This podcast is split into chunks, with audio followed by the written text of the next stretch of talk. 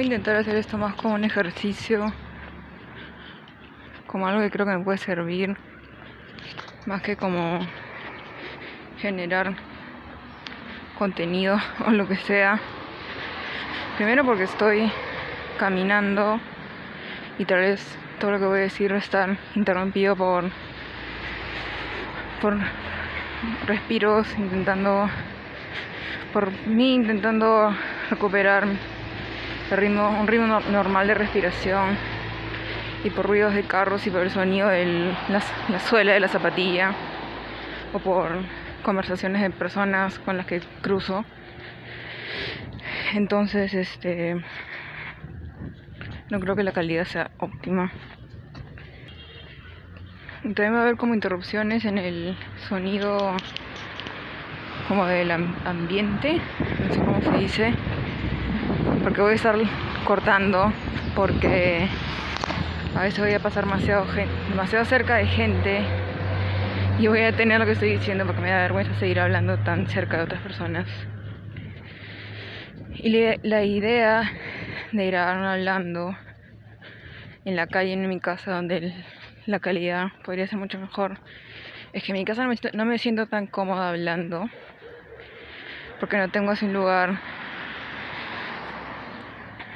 en el que pueda hablar y sienta que no me están escuchando. O sea, y tal vez no me están escuchando, porque cada uno es en lo suyo, obviamente nadie está pendiente de mí, pero igual no me siento cómoda por X razones que no tiene sentido expandirme en eso. Así que solo me tengo que conformar con esa calidad,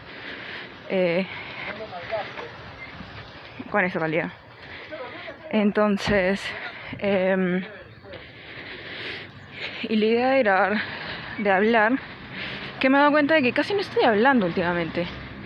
Digo poquísimas palabras, como realmente no estoy interactuando con personas, no hablo con nadie por WhatsApp, no hablo con nadie en general. No soy de las personas que hace historias o interactúa con sus seguidores de redes sociales o con sus supuestos amigos por historias de Instagram o lo que sea, o encuestas o bla bla bla. Entonces realmente no estoy hablando en ningún momento. Y primero porque en general no soy de hablar mucho, y no sé, y eso me hizo recordar que en el 2018, cuando estuve, creo que fue el primer año que estuve en Buenos Aires, un tiempo empecé a ir a psicoanálisis, porque siempre fui a terapia. Entonces, como iba a estar allá un año, dije, bueno, buscaré terapia allá también. Y terminé yendo a psicoanálisis porque ahí está lleno de psicoanalistas, y bueno, el precio era accesible y ya. Y la cosa es que en un momento, de la nada, me ardía la lengua, como si lo tuviera quemada. Y para esto yo no creo en tonterías, no creo no soy de especular cosas así random y creer que cosas así raras pasan porque sí. La cuestión es que tenía una sensación de que me había quemado la lengua permanente, por lo menos durante un par de semanas, casi de la mitad del año, no recuerdo exactamente cuándo. Y la cuestión es que, como este tipo era psicoanalista, intentó darle como toda una lectura, así como que, seguro tienes cosas que quieres decir, no sé. Y en un principio yo dije, son huevadas, hay algo acá, tengo que ir al médico. Fui al odontólogo, me sacaron una placa, no sé. La cuestión es que no encontraban nada. Y yo al final dije, bueno. Y empecé a hablar en cada sesión, compartir algunas cosas. Y bueno, la sensación se fue. Y no sé qué tan Entonces bueno, ahora que tengo este malestar en el pecho, como esta presión en el pecho constante, que no me deja respirar bien, y ya me he hecho varios análisis y he ido a médicos y consultas y y no hay realmente una razón médica detrás de todo, así que es solo ansiedad. Y estoy intentando buscar razones por todos lados y no quiero simplemente empezar a petearme de nuevo, a pesar que me muero de ganas de hacerlo, no saben cómo, pero por una parte tampoco quiero hacerlo. Entonces, y por eso también estoy haciendo ejercicio, saliendo a caminar, o qué sé yo, por lo menos durante 1 hora y media, como transpirar, y por lo menos que se me vaya la respiración, pero por el ejercicio y no por la ansiedad en el pecho. Entonces, estaba intentando pensar y atribuir a distintas causas, como adivinando, porque ya a estas alturas no sé qué otra opción me queda realmente. No es que no hay citas presenciales en medicina, entonces realmente lo que me puede decir un médico por teléfono sin verme, realmente yo prefiero googlear y sacar mis propias conclusiones y ver mis síntomas y asumir o ir adivinando qué me pasa realmente, porque yo siento que me conozco mucho mejor de lo que cualquier médico puede averiguar en 15 minutos de consulta por teléfono. Entonces bueno, ya, la cuestión es que en mi experiencia yo dije, ya bueno, tal vez el psicoanálisis en ese momento sirvió, y tal vez de verdad mi malestar, mis ganas de comunicar, mi imposibilidad de comunicar se manifestó a través de una sensación de lengua quemada, que solo desapareció una vez que pude hablar y expresar lo que necesitaba expresar. Entonces, tal vez ahora, solo hablando, se vaya este malestar.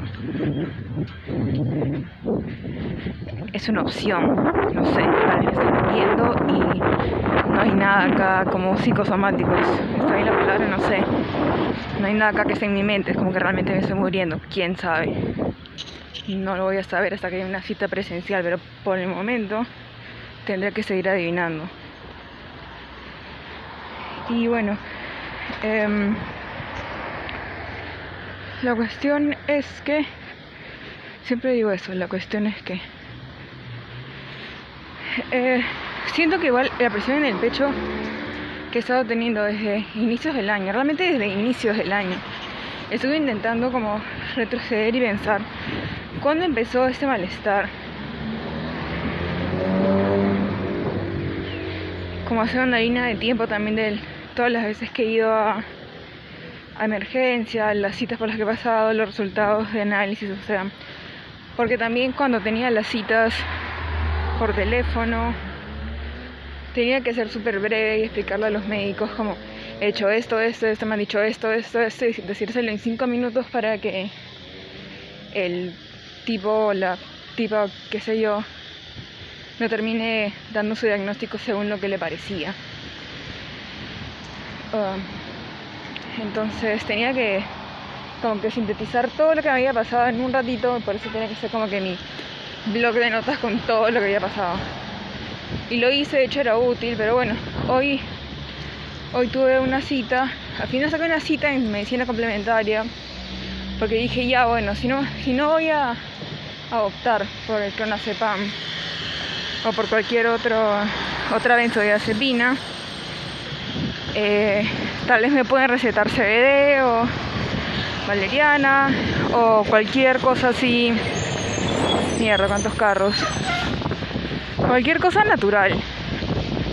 Como dije, o no sé si ya lo dije, pero en ese punto es como ya, dame cualquier cosa que tal vez funcione, porque a nada, a seguir sintiendo que suspiro que no puedo respirar bien, sino suspirar constantemente, no sé. Bueno, la cuestión es que el de medicina complementaria lo que hizo fue, me dijo lo que todo el mundo te dice, lo que cualquiera puede leer en un artículo de Google realmente, o cualquier... A ver, voy a parar un rato, hay demasiado ruido. No, y lo que me dijo fue, creo que eso fue, ya no hay tanto ruido, bueno, solo ruido de autos. Y lo que me dijo este tipo, y para eso yo tengo todo un tema con los médicos, porque desde pequeña he ido a médicos, mi mamá es médico, entonces bueno, realmente mi problema no es con los médicos, mi problema es con cualquier tipo de autoridad que me diga qué hacer, ¿no? Ese es el tema. Y con los médicos también, porque los médicos tienen como que se creen, ya me dirán si es cierto o no, como todo un tema de ego, que creen que se creen superiores a los demás. La mayoría, a mi parecer. Pero también tengo todo un tema, porque desde pequeña iba como a nutrición, a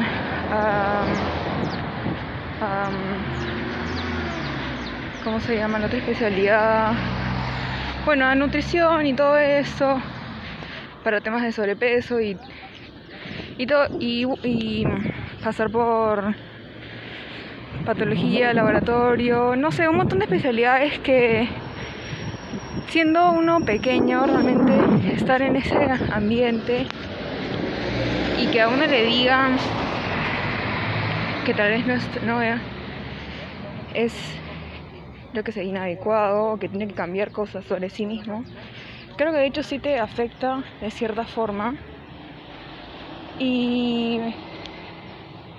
en mi caso sí hizo que le tuviera y le tenga hasta ahora cierto odio a los médicos en general. Y también porque son bastante cerrados y cero, no tienen ningún tipo de... Bueno, no sé, por lo menos hablando de nutricionistas en el seguro nada más.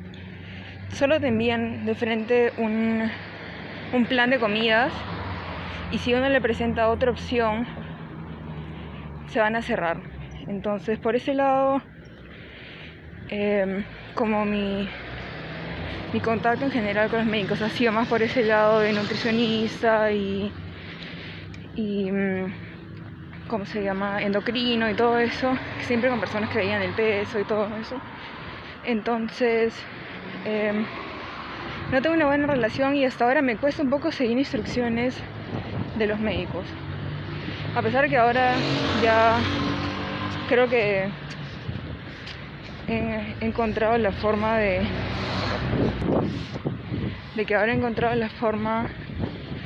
como que educarme por mi cuenta y encontrar un balance. Yo no sé de qué estoy hablando. La cuestión es que el tipo este de medicina complementaria me dijo lo que te dice todo el mundo: come bien, deja el azúcar, gaseosa, o sea, cosas que tal vez para la persona promedio puede ser una sorpresa, pero para alguien que ha ido toda su vida a nutricionistas y ha tenido un problema de peso, he intentado bajar siempre, entonces ya lo conoce, o sea, ya lo tiene memorizado. Entonces yo le dije, no, pero yo ya he hecho, o sea, ya estoy haciendo una dieta, no como harinas, no, o sea, bueno, así ya, pero... Le dije, yo estoy haciendo todo esto. No, me dijo también, no veas noticias, porque yo le dije que estaba ansiosa y bla, bla. Me dijo, ya, o sea, yo le dije, ya hago todo esto. O sea, ya estoy haciendo, pero sigo teniendo esa presión en el pecho que no me deja hacer nada. Que literalmente tengo que como concentrarme todo el día en respirar.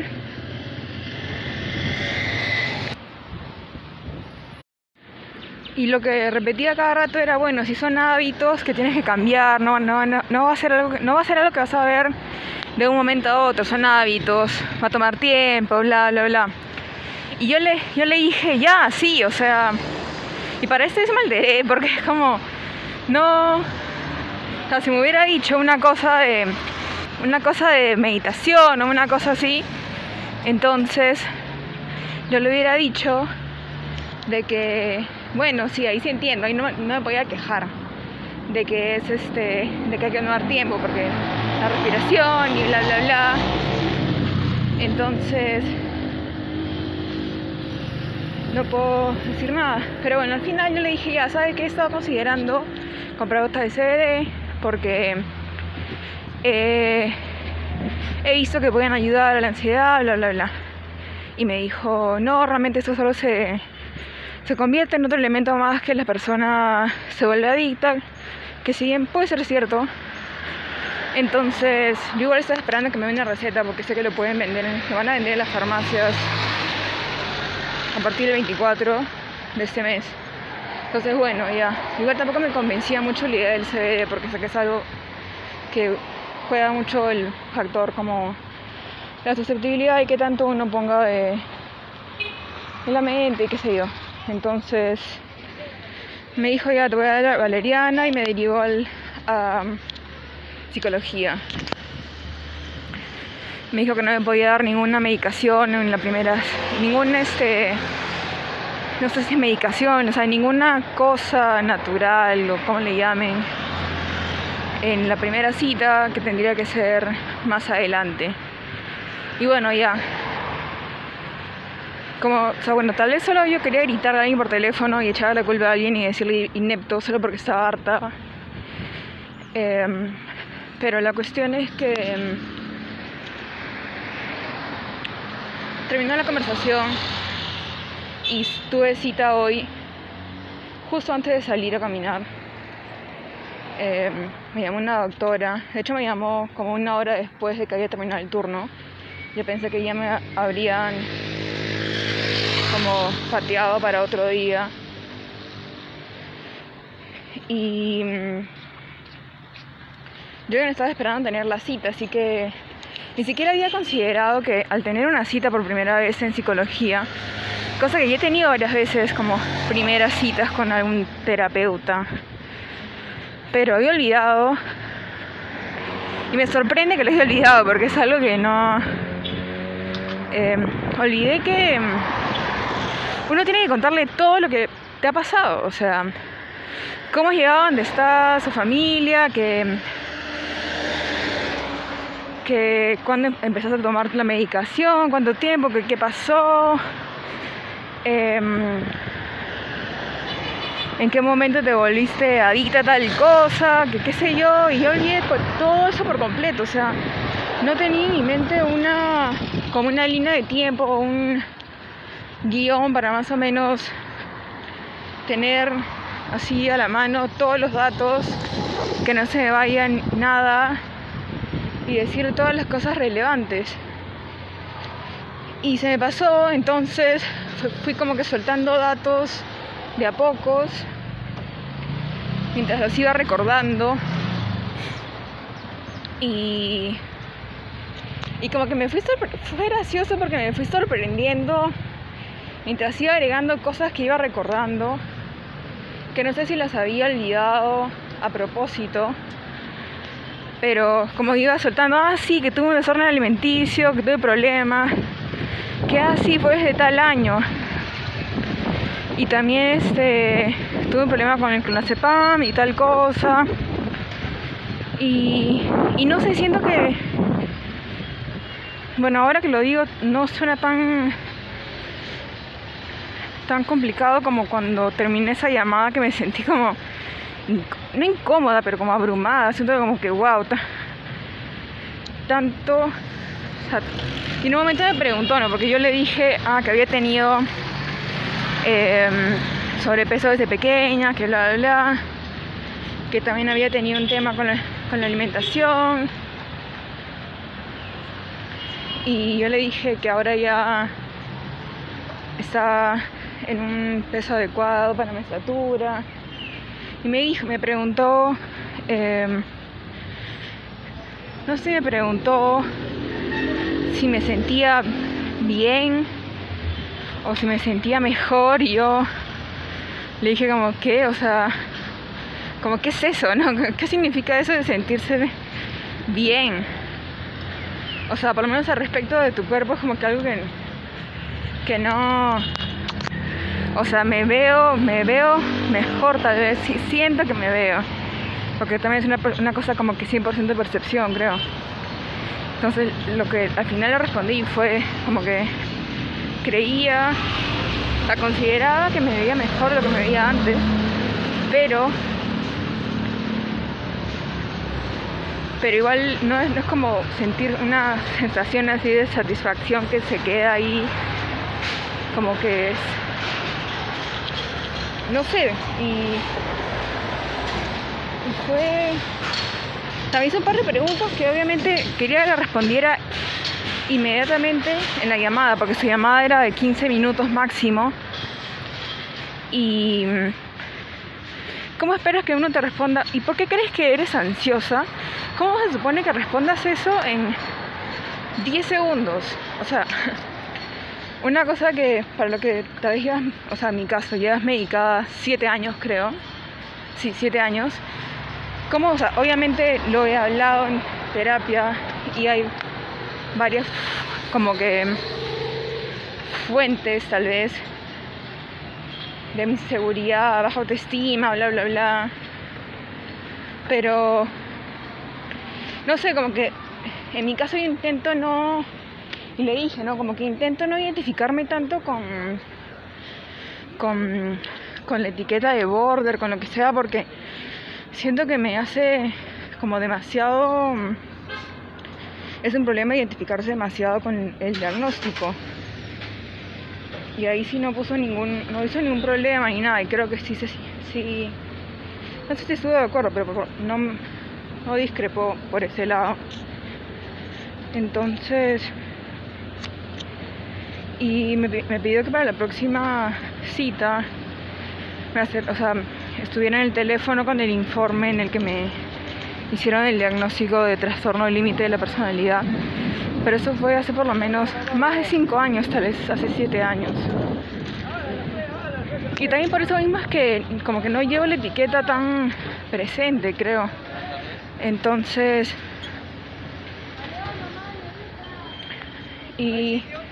Y también una razón por la que estaba intentando no tener la etiqueta tan presente, y esto va a sonar ridículo, es que en un momento me uní a un grupo que era como BPD memes y apoyo, una cosa así, como para gente con TLP en Facebook.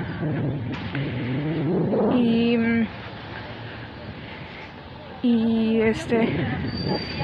en un inicio era divertido porque el contenido, los memes, bla, bla, era entretenido, pero luego me di cuenta que por las publicaciones que hacía la gente era demasiado, o sea, la gente se identificaba demasiado a un punto que ya para mí era ridículo, como que se identificaban demasiado con esta etiqueta que es el TLP, ¿no? Y realmente, como lo dijo Jimena en la entrevista que le hice sobre su diagnóstico, entonces, o sea, siendo algo tan amplio, no entiendo, creo que esa necesidad de aferrarse a la etiqueta del TLP y unirse a estos grupos y participar tan activamente es solo una necesidad más de querer pertenecer a algo y tener como esta tribu, pero, o sea, entiendo la necesidad, pero es como, para mí ya fue eran unas publicaciones demasiado ridículas con las que por lo menos no me sentía identificada, y dije como si estas personas tan desesperadamente quieren pertenecer a esta... Bueno, ni siquiera es pertenecer a algo, es como un diagnóstico de salud mental, es como... No sé, es un tema. Pero, o sea, por otro lado también es que no sé si puedo tan fácil desligarme de eso, porque... En algún momento, recién fue hace 7 años cuando me leyeron el diagnóstico, sí sentí que había muchos de los ítems con los que sí me sentía identificada, y con las actitudes y las acciones, pero también, como dije en esta llamada, en la cita con la doctora, sentí que también por la terapia que he tenido, o sea, ya sé cómo identificar como algunos disparadores de estas acciones, de estas actitudes impulsivas que puedo tener, como es el alcohol, como es, yo qué sé, las drogas, Obviamente no estoy diciendo, estoy curada, ya no tengo estos impulsos, pero no sé, igual en la llamada, por lo menos, que tuve con esta doctora, sí sentí que estaba... Intenté ponerme, o sea, mostrarme bastante superada, pero creo...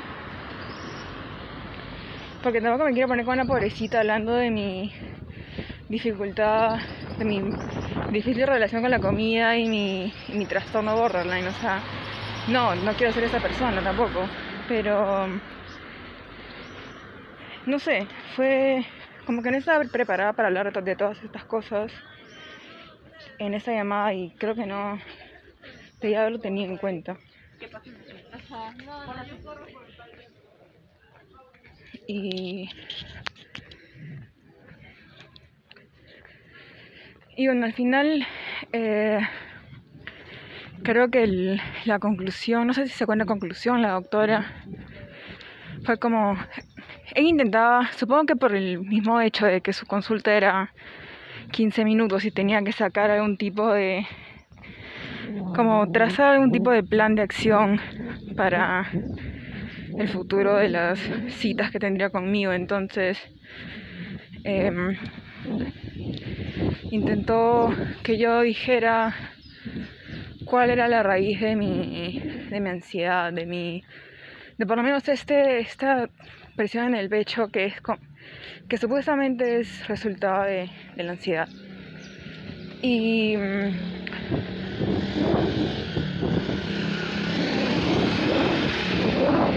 bueno, al final lo que dijo, que tal vez sea cierto, no sé, la verdad, al final creo que solo como que probar, hablar y ver si mejora las cosas o no.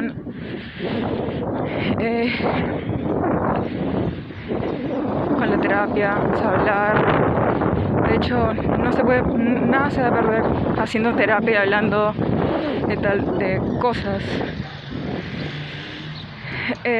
Bueno, ya, la cosa es que dijo la autoestima, la comida, la autopercepción, problemas de imagen, de cuerpo, Que sí, todo eso, sí, check. O sea, tiene razón en todo eso.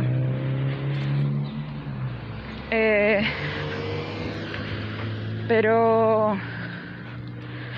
Ay, me cansaba. ¿Cuánto tiempo he quedado caminando? A ver. Bueno, no sé. Ahora tengo que escribirle a mi último psiquiatra para pedirle un informe, porque el último que tengo es demasiado viejo. 48 minutos, falta el doble de tiempo. Bueno, eso, nada más, no tengo nada más que decir.